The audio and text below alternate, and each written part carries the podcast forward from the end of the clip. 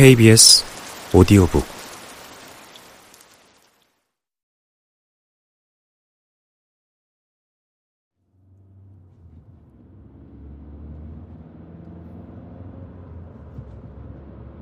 언덕길을 내려와 해변을 한참 달리다 보니 광활한 땅이 바다 쪽을 향해 열려 있었다. 물막이 대형 공사로 갯벌의 수많은 생명들이 대학살을 당한 지 오래였다. 스산한 빈집들, 버려진 횟집들, 폐선들이 바다의 죽음을 증언하고 있었다.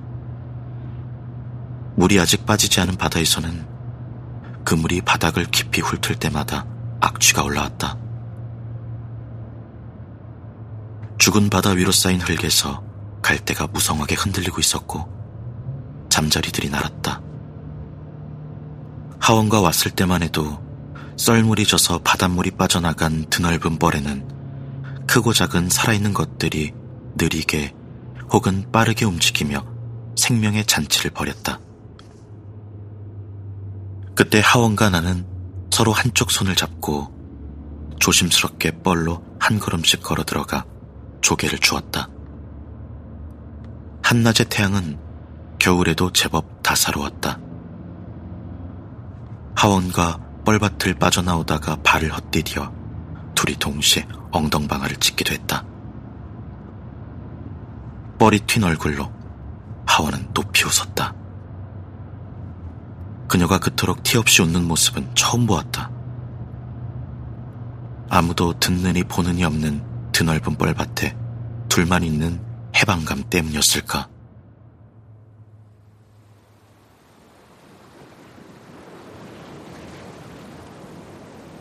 저리 방치해둘 땅이면서 무엇이 급해 어마어마한 돈을 들여 바다를 매장해야 했을까요? 저 땅 밑에서 썩어가는 생명들에게 미안해요. 저 땅에 공장들을 세울 모양이요. 공장 지을 땅이 필요해서 부지를 확보했다기보다는 무조건 먼저 막아놓고 생긴 땅을 이용하는 수순인 거죠.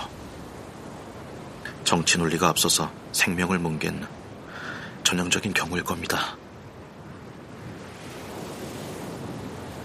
여당 대통령 후보가 자신이 불리한 지역에 초대형 토목 사업을 제안해 시작된 세계에서도 유례가 없는 규모의 간척 사업이었다. 하원이 사라지고 난 뒤에 시작된 일이다. 그때만 해도 그녀와 나는 매일 썰물 때면 생명의 화려한 잔치가 벌어지는 그곳을 드나들며 신혼부부 같은 날들을 보냈다. 하원과 머물렀던 집은 간척지 언덕 위에 있었다. 섬처럼 고립된 그 언덕바지로 구불구불한 길을 올라가는데 산 능선 한 고비를 돌아가자 탁 트인 조망이 눈아래 펼쳐졌다. 하원과 함께 꾸렸던 인생의 날들, 그 순금 같은 기억의 성소가 저만치 보였다. 아래쪽에는 붉은 진달래가 발치에 오붓하게 피어있는 무덤 두기가 광활한 간척지를 내려다보고 있었다. 죽어서도 바다가 그리운 동네 주민의 묘소인 듯 했다. 석양 속의 그 마을은 아직 그 모습 그대로였다. 흰 조개 무더기로 쌓은 담도 남아 있었다. 석류나무도 그대로 보였다. 옛집은 사람이 살지 않은 지 오래된 티가 역력했다. 양철 대문은 반쯤 부서져 걸려 있고 하얀 조개 껍질을 그물망에 봉인해 그것들로 담을 쌓은 조개 무덤이 둘러싼 집이 되고 말았다. 죽은 조개들이 호위하는 집인 셈이다. 오래된 폐총처럼 변해버린 성수 앞에 망연히 서 있는데 노란 장다리 꽃들 위로 나비들이 바쁘게 날아다니고 있었다. 내 성소는 더 이상 산 사람들이 머물 수 있는 공간이 아니었다. 퇴락할 대로 퇴락한 무너져가는 집이었다.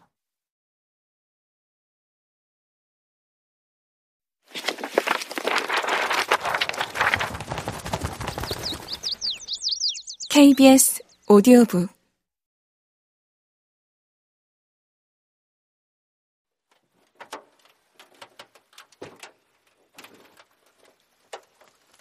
비가 한두 방울 떨어지기 시작하더니 이내 제법 굵은 줄기가 되어 머리카락과 옷을 적셨다. 언제 사라졌는지 나비들도 보이지 않고 장다리 꽃대만 장대처럼 흔들리며 비를 맞고 있었다. 희연의 얼굴에도 빗물이 흘러내렸다. 오늘은 일단 여기에서 나가 포구 쪽에 숙소를 정합시다. 이곳은 머물 곳이 없어요. 아쉽지만 내일 다시 와서 둘러보죠. 희연이 빗물에 젖은 얼굴을 들어 나를 물끄러미 바라보더니 육지로 변한 광활한 간척지 너머 바다 쪽으로 시선을 돌렸다. 희연은 한동안 침묵을 지키다가 몸을 돌려 승용차 쪽으로 걸어갔다. 포구 쪽 바닷가에 목재로 지은 펜션에 들었다. 스위스 산장처럼 박공지붕을 머리에 인 3층 집이었다. 3층은 다락방 형태여서 2층까지만 손님을 받았다. 방들이 바다 쪽을 향해 널찍하게 배치돼 있어서 방은 4개뿐이었다. 성수기에는 미리 예약하지 않으면 묵을 수 없는 곳이지만 성소에 들를 때마다 하룻밤 자고 가는 곳이어서 주인장과도 안면을 튼 집이다. 방이 없으면 주인집 아들이 기거하는 아래층 작은 방에 들곤 했다. 홀로 사는 주인의 아들이 군대에 가서 그 방을 비워놓고 있었다. 주인은 집 짓는 일을 좋아해서 인근 해변에 나무로 집 몇 채를 더 지었다고 했다. 처음 이 집에서 자던 날 새벽.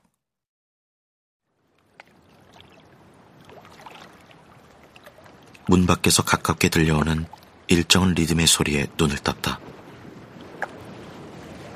문을 열고 나오자 발목까지 차오를 듯 가까이 밀려온 밀물이 대돌에 부딪혀 찰랑거렸다. 발목을 간지럽히는 새벽 밀물이 하원의 손길 같았다. 서늘하면서도 부드러운 간지림. 일정한 리듬으로 작은 소리를 내며 다가와서 찰랑거리는 그 움직임은 오랫동안 애타게 그리워하던 느낌이었다. 울컥 솟구치는 뜨거움과 함께 서늘한 전율이 일었다.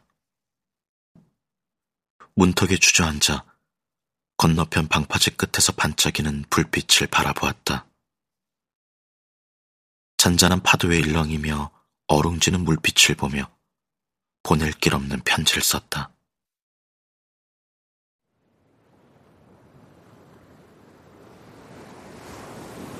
새벽에 눈을 떴어. 방문 앞에서 누군가 울고 있는 것 같아서 잠이 깨어 문을 열었더니 대돌까지 밀려온 바닷물이 찰싹이는 소리였어. 건너편 포구 불빛이 길게 물 위에 번져 흔들리네. 눈물이 얼음지는 것 같아. 옆에 와 있으면 당신은 이미 이승을 떠난 사람인 건가? 우리는 그대가 이미 이 세상 사람이 아니라고 포기하고 초원장까지 치렀다네. 그대도 없는 빈 관에 그대가 아꼈던 물건과 옷까지 들러 땅속에 묻었어. 그대의 혼이라도 깃들어 안식을 취하라고. 살아있다면 그대가 이승에서 숨을 쉬고 있다면 이런 어리석은 의식도 없겠지만 우리는 그대의 흔적이라도 붙들고 그대를 기억하고 싶었던 거지. 어디 있기에 어느 곳에서 차가운 겨울 얼음장과 봄꽃과 여름의 뇌우를 건너 세월을 흘러온 건가 그대는. 여기 이렇게 그대와 내가 누렸던 우주의 귀한 시간의 공간을 찾아왔네. 얼마나 끔찍이 그리웠는가. 혼이라도 와서 보시게. 그대를 다시 껴안을 수 있다면 얼굴을 묻고 눈을 감고 그대의 품에서 잠을 청할 수 있다면 이 지루한 방황을 끝낼 수 있을 텐데 왔다면 문 밖에서 서성이지 말고 들어오시게.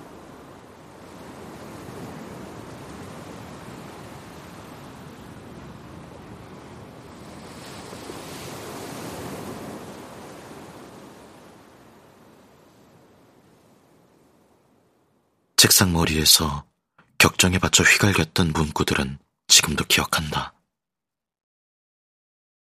이곳에 올 때마다 하원이 함께 있는 듯한 느낌에 휩싸이곤 했다. 올 때마다 맨정신으로는 잠들지 못하고 술기운에 쓰러져 잤으니 혼몽한 정신 상태가 그런 느낌을 자아냈을지도 모르지만 이곳에서는 늘 혼자가 아니었다. 시연까지 왔으니 이번에는 셋이 함께 있는 셈이다.